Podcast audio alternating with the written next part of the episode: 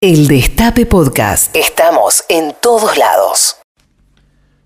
Cuarentena, día 1.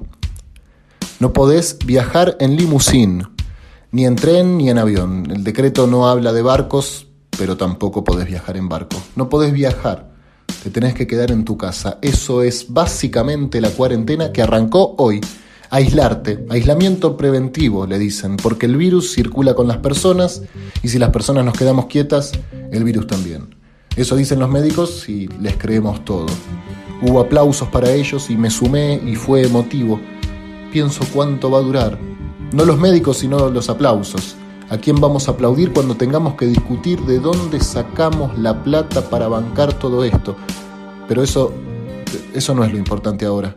Lo importante ahora es respetar la cuarentena, quedarnos quietos, hacer lo que pide Alberto.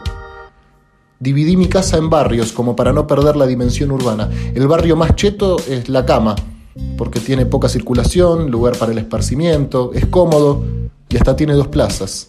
Es el barrio donde me gustaría quedarme, pero me veo obligado a recorrer otros. El baño, por ejemplo, sería el microcentro, un lugar de tránsito fluido, concurrido, de entrada y salida constante de gente que persigue un fin específico, aunque en este caso la gente soy yo nomás.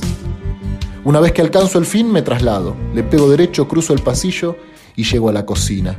El barrio que tuvo un boom inmobiliario en los últimos días. Subió mucho el valor del metro cuadrado en el barrio de la cocina. No hay negocios lindos ni bares concurridos, pero se volvió indispensable, vital, centro de operaciones de toda la ciudad de la casa.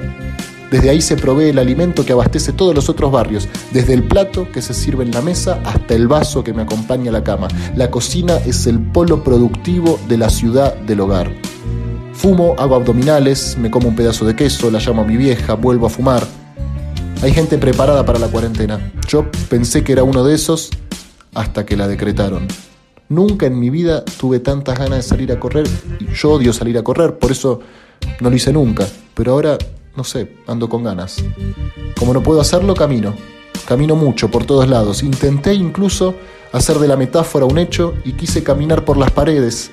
No pude. La gravedad. No la gravedad del asunto, sino la fuerza de gravedad, ¿se entiende?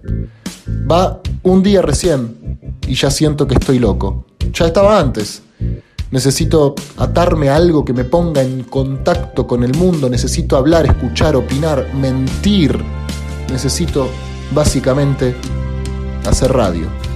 Amigos, amigas, este es el diario de mi cuarentena y esto es Patrulla Perdida.